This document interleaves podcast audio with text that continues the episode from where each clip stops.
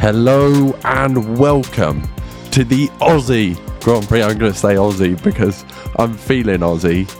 What a race we've just seen for Australia, at least. It's early in the morning, people are low on sleep, adrenaline is high, but what a race we had. It was the Australian Grand Prix.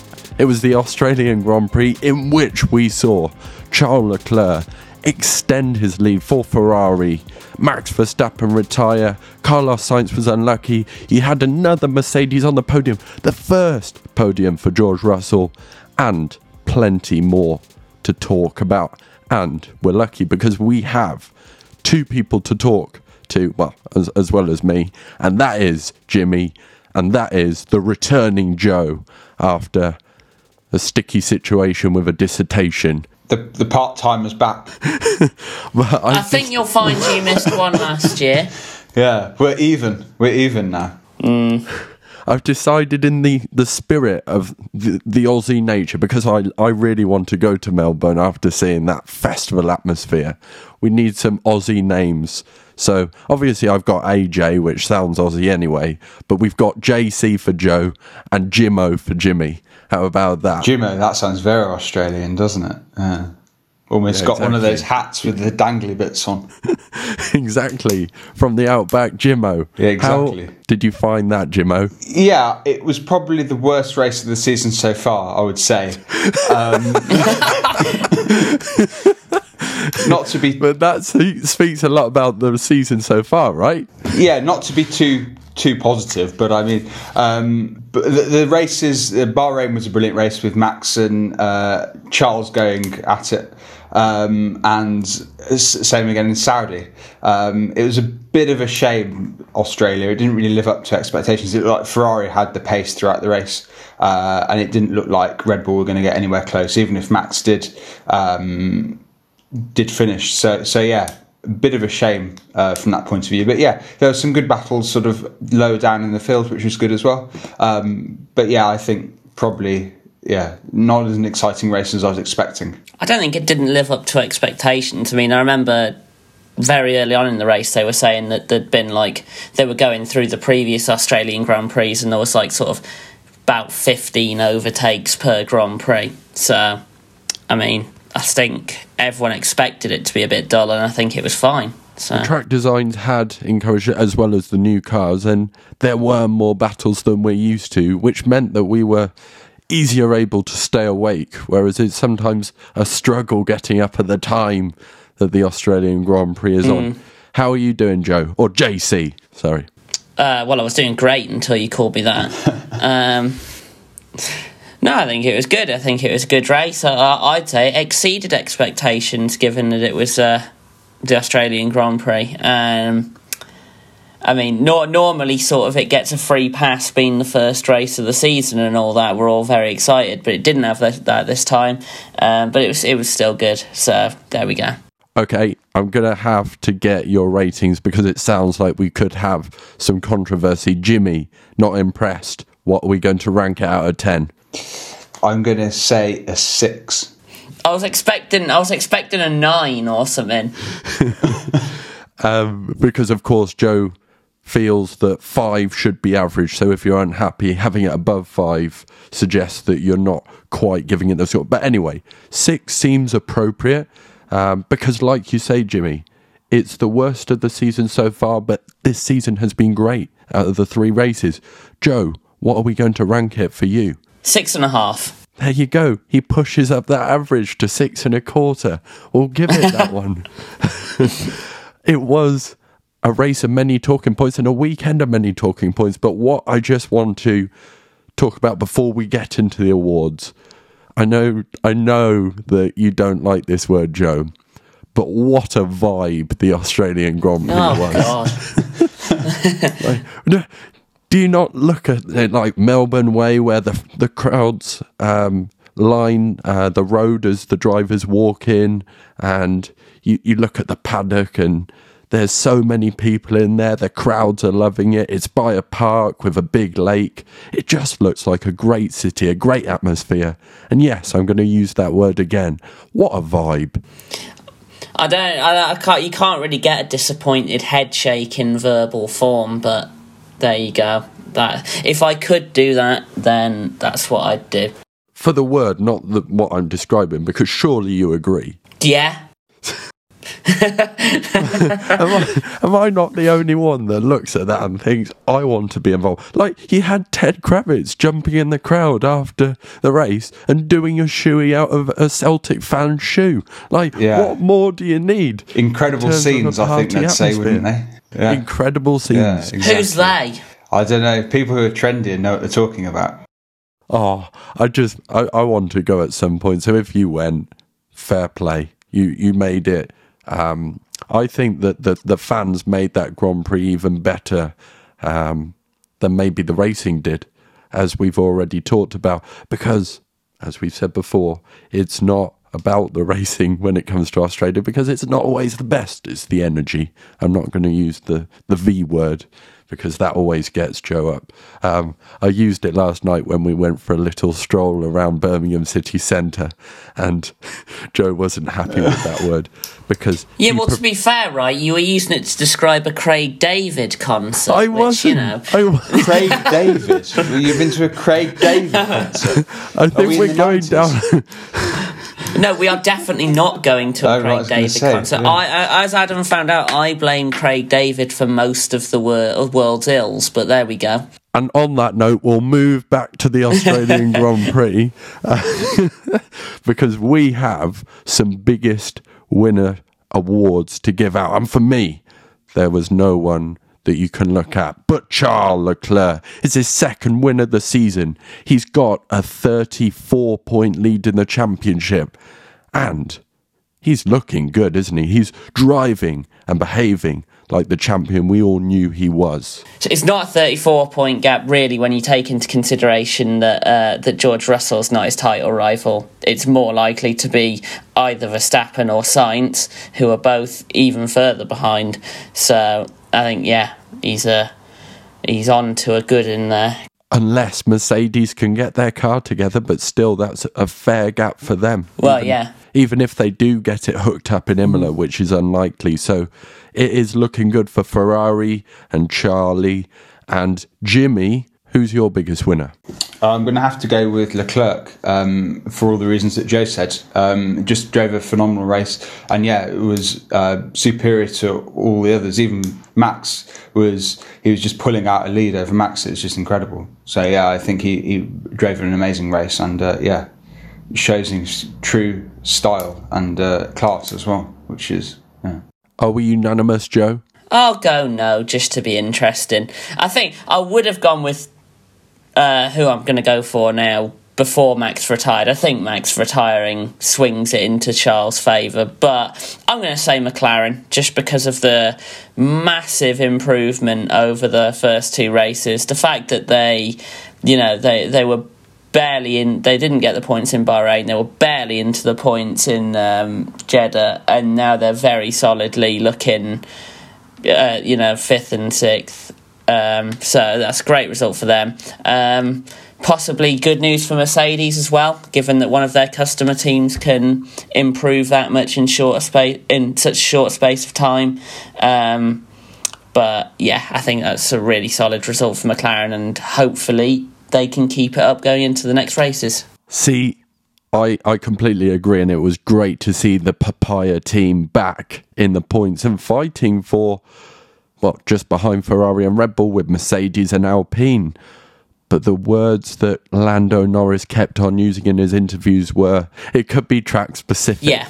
So, while we are pleased, I don't like being the realist around Joe because usually it's the other way round, but we just need to bear that in mind. But maybe it was that atmosphere, that energy that Daniel Ricciardo's fans brought. Uh, that meant that McLaren could get up there. Although I sense it was more of a technical reason than an emotional reason, because we need to factor that in too. Jimmy, that you're, you're a McLaren fan. Surely you are happy to see them back in the points. Yeah, I, I am definitely. I don't quite get it to be honest. How they can be so terrible in the uh, the first two races and then Lando qualify fourth.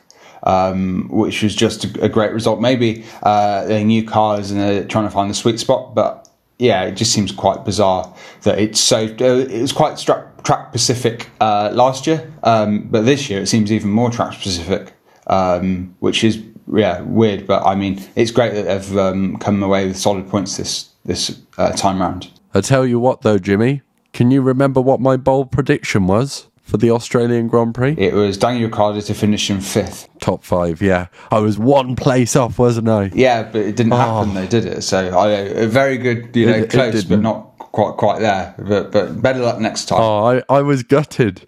Yeah. but I was pleased at the same time to see McLaren where they should be. But they should also be in the fight with Red Bull and Ferrari, as should Mercedes. We need to move on because with every big winner, and there were many, there are also plenty of big losers. And I've just realised who you might go for, Joe, for this. Um, but who are you going to go for, Jimmy? Um, I'm going to go for Verstappen uh, simply because he didn't finish. That's two times in three races he's had a DNF, um, and it looks like he's in a very difficult position to challenge for the championship, uh, even though it's so early on. Um, if you look at um, the, the gap between Leclerc and Verstappen, who the main title contenders in my opinion, um, it's 46 as Jay said earlier. So that, that's incredible. And, you know, Verstappen's going to have to start outperforming Leclerc consistently and quite quickly um, if he's going to have any chance of winning the title this year. Um, but we're going to have to wait and see. It's a long season and a lot of things can happen, as we saw last year. So, And of course, we're going to have quite a few cars updating in Imola, the first race back in Europe, close to the team bases. But there's going to be a lot of Ferrari support, which might make it that a little bit more difficult for Max Verstappen. However, it doesn't look good for Red Bull powertrains, does it, in terms of reliability? We know they're Honda engines, but they've just been branded Red Bull powertrains like they used to do with the Tag Heuer engines that were Renault. Um, so, do you think that they're going to get a handle on this reliability, Jimmy? I think they're going to have to at some point. Uh, I, I have to say it's a bit bizarre that they've had so many issues because if you look at the what they've done, they've basically brought Honda out, haven't they? That's all they've essentially done. Brought the infrastructure, and most of their employees have carried over from Honda. Uh, they brought a few people in from Mercedes. Um, so I'm not sure why it's happened. To be honest, yeah, just seems a bit. Horner did say it wasn't, and he didn't think it was an engine issue after the race. Yeah, you, s- Yeah. you said that for the first race. It was a, a fuel related thing again. But there, there were some issues on Max's car at the beginning of the race, I, I seem to remember as well. So I wonder if they are struggling so much with weight that they're just taking quite critical things off the car that break towards the end of the race. Um, that could be a theory. I I've had many theories that are wrong in the past, and I've probably just made another one. Joe, who is your biggest loser? I'll be interested to see who you thought I was going to go with, but I'm going to go with Aston Martin. Yeah, I, uh, that's, I was thinking Sebastian Vettel, so I was I was along the same. That whole team is in shambles. Like, you just watch them go around the track and you just. Oh! Like, I mean, you have Stroll getting involved in accidents where you don't need him to. Vettel looked off the pace. Okay, it was his first uh, race of the season, but he went off about three or four times. His car breaks down. Like, just everything happening in that team is just ugh. So yeah, I think they And have you to be. worry, don't you? Yeah, and they're, they're now the only um, pointless team. Um, I could say pointless. They've got no points, and you just watch them and you go, "What is the point of that?" Um, but yeah, they're the only team without points so far. Awful start. Uh, it seems like it's a dreadful car to drive, and yeah, just what what is wrong with them? At what point does Lawrence Stroll take his money elsewhere? Oh wait, he's bought the team. Yeah, he can't he really. can't it's a bit it then. difficult, isn't it? Yeah. He's going to But- be losing his mind. Yeah, but they've got worse with the money. Yeah. Re- like Force India were consistently at the top of the midfield, and they get this money, and then it's gone off a They're cliff. building a new factory as well, aren't they? They're, they're pumping so much money into They, it. they need to build a new car by the looks. yeah, of it. Yeah, forget the factory. yeah, I mean, honestly, they're just just depressing to. It's criminal that a car that looks that good is that slow as well. Well, you know what they say in F1: if it looks good, it's usually fast. I wouldn't. I wouldn't like to be the Aston Martin staff when he go back to the factory and Lawrence Stroll's there, especially you know senior members like Martin Whitmarsh and Mike Krack. I mean, I don't think he'll be too happy. Old, uh, old Lawrence, uh, Lawrence Stroll is it, or it's Lawrence, isn't it? Yeah. Lawrence Lawrence Strollovitz. Because he seems quite scary when he's in a good mood. So imagine what he's like in a bad mood. I mean, I wouldn't like to make his coffee on Monday. If I get it wrong slightly, he'd have me fired, I reckon. But anyway, yeah. He probably would. But do you reckon that even if he is telling people off, he's reading it off an auto cue? Yeah. he, he gets someone else to script his. I was going to use a, a, another. Well, never mind. Uh, but he loves an auto cue, yeah. doesn't he? Even when he did that, um, it was it 2020 when everyone was accusing him of copying Mercedes and he was sat in that sort of shipping container. It, it looked like a bit like a hostage negotiation. hostage negotiation. and he, yeah, it's just hilarious. Yeah, he's not the most. I mean, yeah, he's a billionaire, so he's incredibly successful, but he doesn't seem, yeah, he's quite scary. That's what I'm trying to say. Absolutely right. My biggest loser well, it, it doesn't look like as big a loser after talking about Aston Martin. It's Carlos Sainz who drives the fastest car in F1. But he was quite unlucky this weekend because his engine didn't fire up when he wanted to go out in qualifying until the last minute, which meant that he couldn't really get a good lap in. He started in ninth place and then he had an, in, uh, an issue with his steering wheel, which meant they had to change the steering wheel just before the start. It wasn't set up quite right. It went the car went into anti-stall as he started, so he lost a load of places. And then in the second lap, trying to make up ground, he went wide, he span off, and he got beached in the gravel. Not even his rallying heritage could get him out of that gravel trap. And the word unlucky was used a lot about him. And it feels like he doesn't really have. Well, even though uh, Binotto, the Ferrari boss, said that the Ferrari drivers are free to race, with the gap that he's got um, to try and catch up to Charles Leclerc, his teammate, it's not looking good, and he's going to be hurting bad seeing his team so happy while he feels so rubbish. Yeah, you're right. It's a real shame for him. Um, getting the hard tyres, uh, these tyres so far in 2022, they're quite difficult to turn on, uh, especially the the uh, the hards the tyres were difficult to get up to temperature, and uh, a lot of cars really struggled when they came out of the pits. Um, so yeah, if he just, it's a shame he didn't hang on a bit too much because in that situation you don't want to sort of overdo yourself. You know, you want to be a bit careful and overtake cars when it's easy to do so, and not sort of go off like he did. I know that's a, a cracking bit of analysis. Um, but but but yeah, that's the crux of the matter. No, but I see where you're coming from. Exactly, I do. You just it's like Leclerc in 2019 in Bahrain he couldn't get the tyres working and he got passed by three or four cars, didn't he?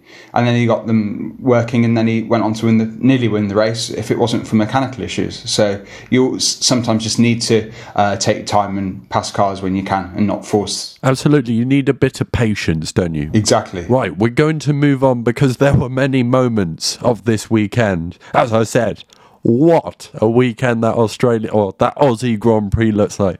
I really want to go. It's just quite expensive to fly to Australia, isn't it? It is, yeah. It's, it's um, quite a long way as well, isn't it?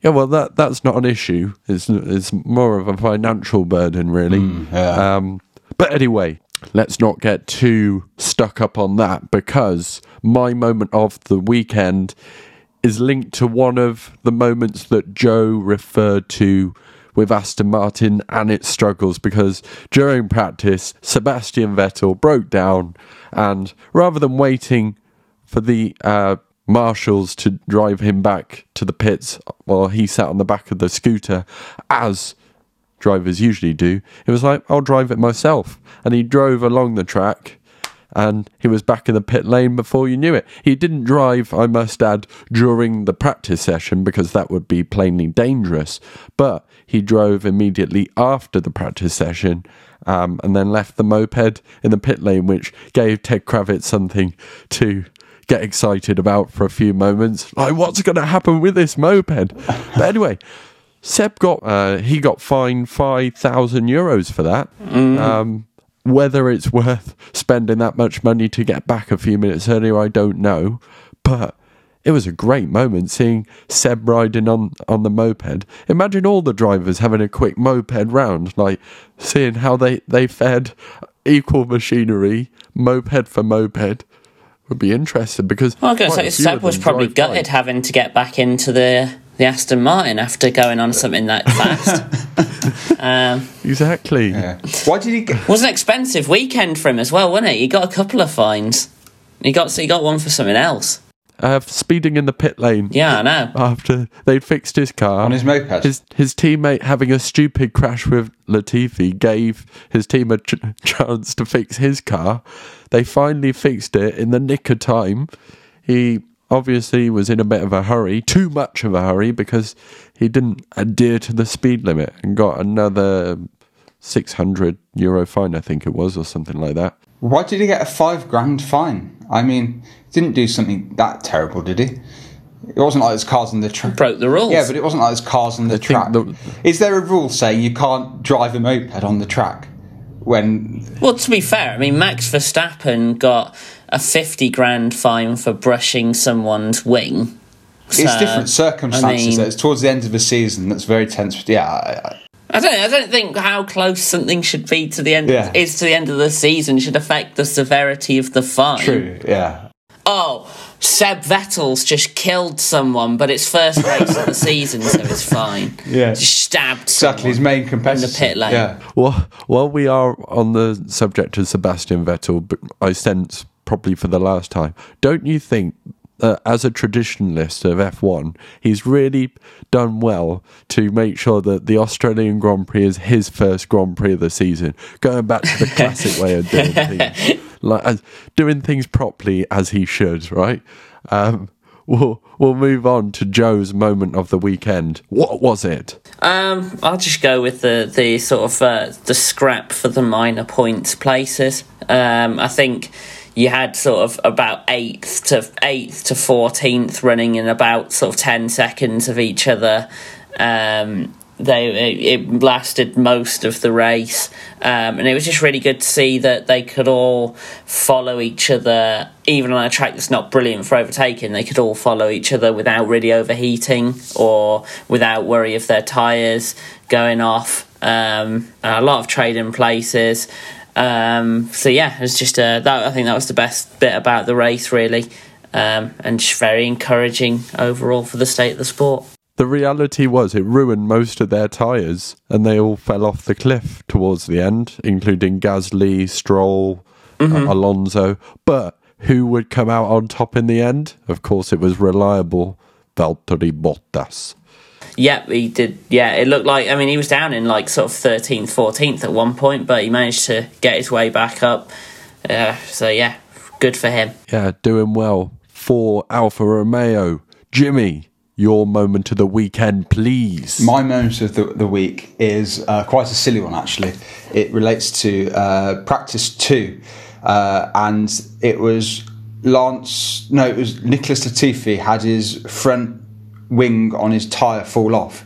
Um, so there's a red flag, and then there's a marshal running out to collect it uh, in front of a grandstand. He collected it on the way back. He fell over in front of a grandstand, and I thought that was quite funny. I know it's quite childish, but and there's a big way from the crowd, so I thought that was quite funny. Yeah, What an absolute vibe, eh, Adam? yeah. See that that's not the, the vibe I'm talking about. I, I'm talking about like the city, nice bits of food. What about what uh, a bunch of fans going, as Jimmy would say, "Wee." Hold on. Yeah. This is coming from the football fan that presumably does way every time someone falls over in front of him. Yeah, You love that place. You even if you actually like the word vibe, you would describe Molineux, the Wolverhampton ground, as a vibe, wouldn't you? no, But you're only saying that because you don't like the word. yeah, but that's. I mean, if if, if I did like the word, I'd say it all the time, not just. To, I mean, it's a pointless argument, isn't it? Yeah. Um, let's move on because we have some honourable mentions to make. No one likes being that honourable mention because they'd rather be the biggest winner. But we have to dish it out because sometimes that's all they've got left. The person I'm giving the honourable mention finished last on the on the track, but he could have been on the podium, and that was Fernando Alonso. He could have been on pole position, I should say too. He he was so unlucky to have that mechanical failure in the final sector of qualifying, and it meant he was in the wall rather than at the front of the grid. But he then struggled to get back. There was a moment he was in fourth place, but that was because he didn't pit uh, while others did. But what a shame. It was good, though, to see Alpine performing so well, especially given that I predicted Alpine would finish last in the championship. Uh, in fact, I noticed, and I'm going to ask you two if you, you'd noticed this. Right, so we got the, so- the the top six drivers in the drivers' championship. They're Mercedes drivers, Ferrari drivers, Red Bull drivers. Who is best of the rest? Ocon. Absolutely, Esteban Ocon. It just shows he should have been in F1, and it's so good that Alpine brought him back after, um, well, what is now Aston Martin dropped him. What a change of fortunes they've had there. Um, anyway, um, what was your, or who is getting your honourable mention, Joe? I was tempted to go with Ocon, to be fair, because I thought it was, you know, seventh, went a bit under the radar. He was sort of just clear of that battle that I was mentioned earlier. But at the end of the day, I think it's got to go to Alex Albon. Pulled off, uh, pulled off a ridiculous strategy, really, pitting on the last lap. Um, ran in seventh for a while, obviously having not pitted, but managed to keep pace with those cars that, are, that should be faster than him, even on the same tyre, really. Um, and he managed to just eke out enough of a gap on those tyres um, so that he could come in on the last lap and come out in 10th. Um, so, yeah, really, really good. Pulling off a very bold strategy with a really solid drive. It just shows us Williamses are bold, aren't they? Um, Jimmy, I'm going to have to say Mercedes. Um, I think that they uh, performed better than I expected, to be honest, this this race, especially um, during the race. Not so much in qualifying; they're quite far off the pace, but certainly race pace. I mean, at one point, you know, Lewis could have open ta- overtaken Perez, um, and they weren't too far off uh, the Red Bulls. I know Australia is a bit of an unusual track, so it might not be representative, um, but I think they are extracting performance, and I think there are. Um, uh, yeah, I think there's definitely room for improvement. That was a really sort of odd bit of the race, that where the Merc was faster than the Red Bull. I don't understand, like, because I wasn't really looking at the gap between Hamilton and Perez, and or like I saw Hamilton right behind a car, and I was like, "That's not a red. There's no way he's caught up to a Red Bull." I mean, he had. Um, so yeah, it was it was just that weird sort of five lap stint where he was faster. Maybe that's an indication that if they get it sorted, the Mercedes is better on its tyres than the Red Bull. Um, So who knows? I'm not really sure what happened there. Got another theory about Mercedes is that they're not running their engines in a high mode. I think they're they're purposely holding back quite not a lot of performance, but a slight bit of performance. So later on in the season, they can run at a higher rate um, for the last few races when it, hopefully they're more competitive. it's a good point. Like that, that seems sensible. Toto Wolff says he's losing sleep um, because of the lack of performance that Mercedes are getting.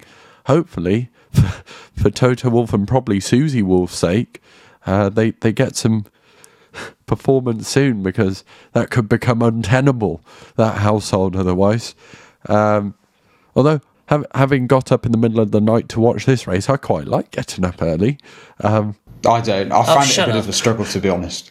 I had to go to. I mean, it's so much easier having it in the middle of the day. James, you get up at like this time anyway. Not this time. I usually get up about sort of half seven, eight. I mean, I get up at two in the afternoon. How do you think I feel? I know, but it's like for you, it's like midnight, isn't it? This is like about one or two in the morning for you, isn't it, Joe? No, What? my current sleep schedule. I fall asleep at half five. I was looking at twenty-five minutes sleep, Wow, you're wow, crikey, you're uh, yeah, not midnight. yeah, you're running on gas or fumes at the moment, aren't you? Gosh, poor chap. He's, Well, I managed to I managed to get an hour and a half in, so Oh, that's- that's you know not- we're doing really it's not well. too bad then, is it? No. Yeah, an hour and a half. Famously good night's sleep, an hour and a half. know, yeah, exactly, yeah. And it also shows Joe's commitment. We've all done our moments of the uh, our honourable mentions, haven't we? Because I noticed we didn't shout out George Russell for his first ever podium. Um, Uh, Eh, it's not though, Second is it? well, it's, it's his first podium in which in a race in which people could overtake. It. Yeah, well, the the statistics will show that he's on two podiums. Yeah, Yeah, but if we're t- looking at statistics, it's difficult to read after the sprint races last time with pole positions not being It accredited. is true. It is Yeah, true. like, what's- But on the other hand, you do deserve a podium for getting a Williams P2 on the grid. You do, you, do, do. I, I, I can't argue with that. And he probably deserved it more than um, this race. He he did a he did a great drive, but he did get a little bit lucky. But you've got to take the luck sometimes, as we all Mm. Well, yeah. Um, that's three. That's three times in four races. Hamilton's been uh, disadvantaged by the safety car. Now you got to you got to feel for him a little bit. Yeah, and while while we're talking about controversial things, pants and piercings. Oh, you've stolen me bloody line of the week. What's your line of the week? oh, Hold on. What's your AJ on the line line of the week, Joe? Um, well, there was an interesting show. You might not have heard it. Uh, no one's mentioned it so far. Um, but yeah, so basically, the uh, the FIA or whoever it is is in charge of the day to day rules have decided that this week is a really good week to clamp down on drivers wearing jewellery. It's it's become unacceptable to them, um, and they've just out of nowhere it's had to be clamped down upon. Um, and Lewis Hamilton has said that he has certain piercings that he really just can't take out that people just don't really know about. Uh, Bottas then responded that uh, the stewards could take it off. Um, and then uh, Verstappen said he would be too heavy if he wore jewellery, with Hamilton responding that he knew he had a nipple piercing. so yeah, just overall good, good, good banter, but yeah, really odd that the the FIA seemingly unprompt, like unprompted, have decided this is the week to clamp down on uh, on jewellery. there there are big issues in the world, and that's one of them. Piercings. This is the week, you know. Jewel is just really raw. I, t- I tell you what. While the what first of all, what a lineup in terms of a driver press conference: Hamilton, Verstappen, Bottas, Tsunoda, and was it who was it? Norris. That, that, was, that that's a good lineup. I I listened to those lot uh, talk for a while uh, because they come out with interesting things like looking at Max Verstappen's nipples. Um, but another thing, because while the FIA were really big on jewellery and piercings, they explained that they were also quite het up about pants because drivers hadn't been wearing fireproof pants. Um, and Pierre Gasly, this isn't my, well, it wasn't intended to be my line of the week. Uh, this is just adding to Joe's line of the week section. Uh, Pierre Gasly said that he doesn't care. Uh, they they can see him naked if they want to. Um, he has no problem with it. Um, the the drivers don't seem too fussed about this situation. And what also, it's so funny that we're having this discussion on an F1 podcast. But Lewis Hamilton, I watched him. He had his earrings on when he put his balaclava on. So what? It's not like they can just quickly check the studs before a football match. Like, what are they gonna do? Say, right, strip down on the grid before you get in the car. Like, Yeah. What, what, what? So there must be there must be some discussions in the background where Lewis has said, "No, I'm not going to do that." Um, anyway, we'll move on. That was a great line of the week. Oh, that was a great AJ on the line line of the week, Joe. Jimmo, you're to follow. Mine isn't as great, unfortunately. I have to say. After that, that that's, that's a cracker. That was well done, Joe. Um, but my AJ on the line line of the week um, was uh, Martin Brundle saying, uh, if Mercedes get that car hooked up, it will be uh, a top uh, front runner.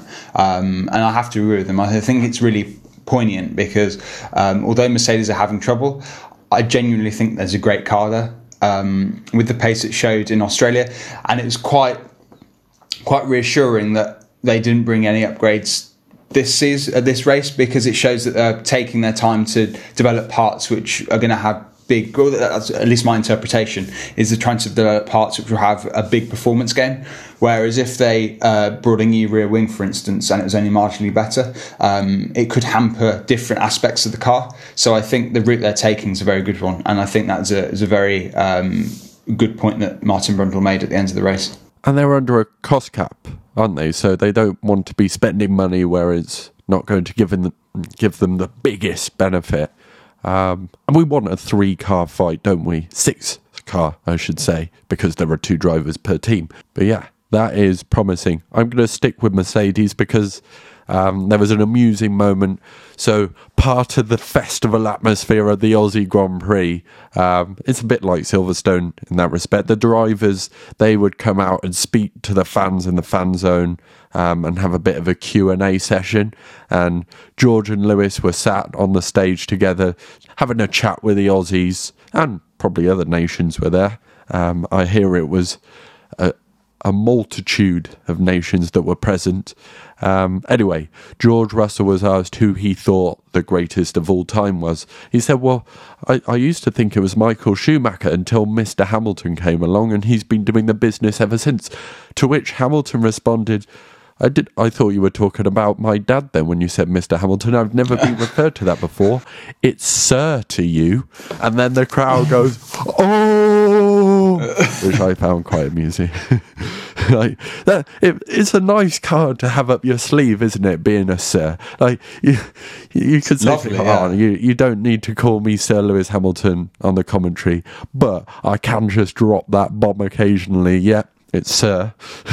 it's Sir. I, I, I like that. Uh, would you? How would you use um, having Sir in your name, Jimmy? If you, if you had that, would you drop it when you were making, uh, I don't know, hotel reservations or stuff like that? Or I'd probably use it as much as possible, to be honest. Um, but it depends. I mean, it probably get a bit old at some point, wouldn't it? I don't think you have to. If you bumped into a lord, you'd feel a bit silly, wouldn't you? It's like having a better car than you, isn't it? You know, it's a better Say- title. saying that, any anyone can become a lord if they're friends with Boris Johnson. I, I mean, you know, uh, it's- let's not get bogged down in politics, Adam. You know what it's like. It's, Well, you- You made a very Boris Johnson noise. no, don't do that. but yeah, yeah. there were some great AJ on the line lines of the week there. However, while the Aussie Grand Prix was spectacular, Imola will be an atmosphere in itself. The Tifosi are there and they know that a championship could be on the line this time. And let's discuss it on AJ on the line because we have some predictions to do. Joe, what is your sensible prediction for the Emilia Romagna Grand Prix? Mick Schumacher point. I think he's going to get his first point in F1 uh, in front of the Ferrari fans. I think that'll be nice for him. Also, I couldn't find another way of uh, uh, like another prediction that sort of fit with my bold one, so I've kind of gone for a one further back with the grid. But yeah, uh, make a point. Sensible prediction. Jimster, what what are we saying? Uh, I'm going to go that Mercedes uh, in, uh, follow their trajectory of increasing their performance of the car, and they'll be closer once again to the front two teams. I'm afraid I'm going to disagree with you there, Jimmy. I oh dear. Yeah, because my, here's, here's my thinking. Unless Mercedes have an upgrade, well, they have got an upgrade coming, so it might I might be completely wrong here. But Mercedes seem to be struggling in the slower speed corners um, even more, and it's going to be quite a slow track in Imola uh, with well, it's tight, twisty corners, isn't it? So I can see them struggling quite a bit. Um, But what I can see is Red Bull doing quite well because they seem to have less porpoising, very smooth car throughout. So I'm going to go for a Sergio Perez win. because the car seems to be suiting him more than Max Verstappen. It does, Uh, yeah. I tell you, Perez was almost yeah, he's faster Charles than Max Leclerc is Verstappen. better than Max Verstappen. Today he was. Not sure I quite agree with that. I think Max is struggling more than Perez. I think I think that's a fair fair comment. Uh, I think you'll find that in all three races, it's been Max that's been much closer to Charles Leclerc. not in qualifying. Yeah, but in numbers Saudi. speak for themselves, Joe. Look at Yeah, look one at the lap. championship. He followed him the whole race in Bahrain, the whole race in Jeddah, eventually getting him, and the whole race to. He was much closer than Perez was today until his car went. So I don't. I'm not sure I agree with I you. don't there. know. I think he. I'm not sure one lap makes up for the entirety of all the races. Well, you can't change my sensible prediction, Joe. I can't change a sensible prediction, that's fine. But I can't I think you can say that Perez is going better than Max this season. That's ridiculous. um, yeah. Listen, what is going to be your bold prediction, Joe? I'm going to go for the Ferraris are going to take each other out of the race. That's going to be painful in front this, of an Italian. I think this season has started a bit too well for them. I think Sainz knows that his time's running out if he wants to maintain sort of equal driver status. He needs to um, he needs to, he needs to beat Leclerc soon to narrow the points gap. Um, Imola's one of those tracks you- you're not just going to sail past in the DRS zone. You're going to have to do it into turn one. I see the Ferraris coming together while one and two in front of their home fans. Yeah, just uh, it started a bit too well for them. if if Joe Chris if Joe's crystal ball is accurate, then that could be spicy, like the picanto pizza that you might order. I don't even know if that's Italian. I think it's Spanish. Um, we'll move on quickly, Jimmy. Your bold prediction, if you will. My prediction is along the same lines as Joe. However, it is the first collision involving Max Verstappen and Charles Leclerc. I think Max Verstappen has got to a point where he's very far behind Charles Leclerc. Uh, and as a result, he'll need to get his uh, elbows out. And I think if we remember last year with uh, the, the same race, Max Verstappen pushed Lewis wide. Um, if the same thing happens and Leclerc's in Lewis's place, I don't think he'll be as forgiving. Or he may be. He may be sensible and concede it because he's got such a big lead. But I don't think that he will. Uh, and I think there might be a collision at turn one. that could also be spicy in a different way. It could. Well, it would mean that Max Verstappen's only finished a quarter of the races, but yeah, um, it could be interesting if that were to occur. Um, my bold prediction I see Haas doing well. So I'm going to say Kevin Magnussen top five. It it didn't work for me when I said Ricciardo top five this time round. I was close but let's see how close I get this time. Well, I'm going to let you go to bed, Joe, and I'm going to let. What are you doing for the rest of the day, Jimmy? Not too sure. I got up quite early, so I don't know. Just chill out a bit. Yeah. Going back to bed as well, probably. No, I, I don't know. Maybe. Yeah, we'll have to wait and see. Um, whatever you are doing, whatever you are doing, listening, we'll let you get back on with your day. But we hope that you have enjoyed listening to this review of the Australian Grand Prix in 2022. It has been a wonderful weekend and we appreciate you listening to all of our thoughts. If you want any more content, don't hesitate to go to ajontheline.com for bits of content there. You can also follow us on TikTok, it's AJ on the line. Uh, Twitter, AJ underscore on the underscore line. And Instagram, AdamJW44. Join us in two weeks' time when we review the Imola Grand Prix. But for now, thank you for listening. My name's Adam. They've been Joe and Jimmy, or should I say JC and Jimmo. Good day, or see you later. I don't know what the Australian for goodbye is.